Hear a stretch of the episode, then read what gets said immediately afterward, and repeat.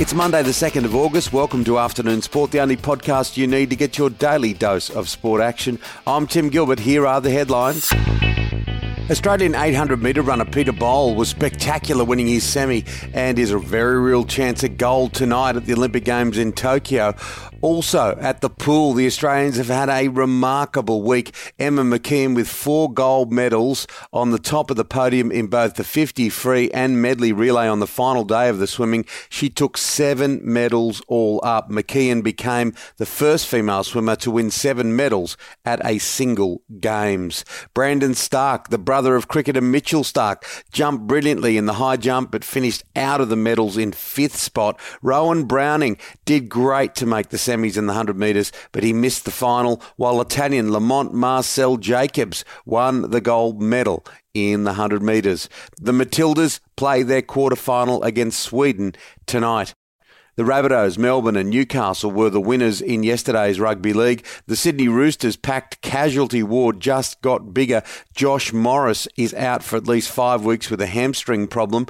Meantime, former Rooster and Storm halfback Cooper Cronk has been named an independent director of the Queensland Rugby League Board.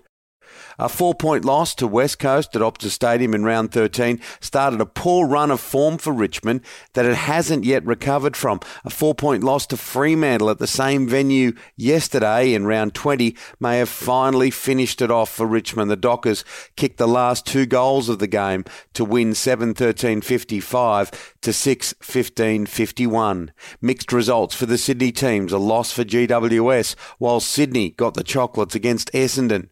England's Ben Stokes will take an indefinite break from all forms of cricket to prioritise his mental well-being with the all-rounder, the latest high-profile sports star, to step away from the pressure of competition.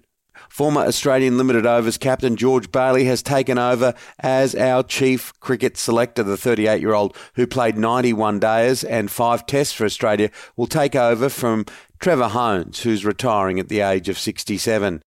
Josh Giddey has described the moment he officially became an NBA player as a dream come true, declaring he can't wait to continue Australian basketball's proud NBA legacy by building something special at the Oklahoma City Thunder.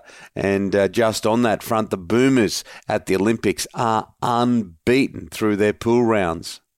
And finally, from the blow up file, Rugby Australia has slammed Rassie Erasmus after the South African director of rugby released a video criticising Australian referee Nick Berry this week following South Africa's 22 17 loss in the first game of its three test series with the British and Irish Lions. Erasmus posted a 60 minute long tirade online.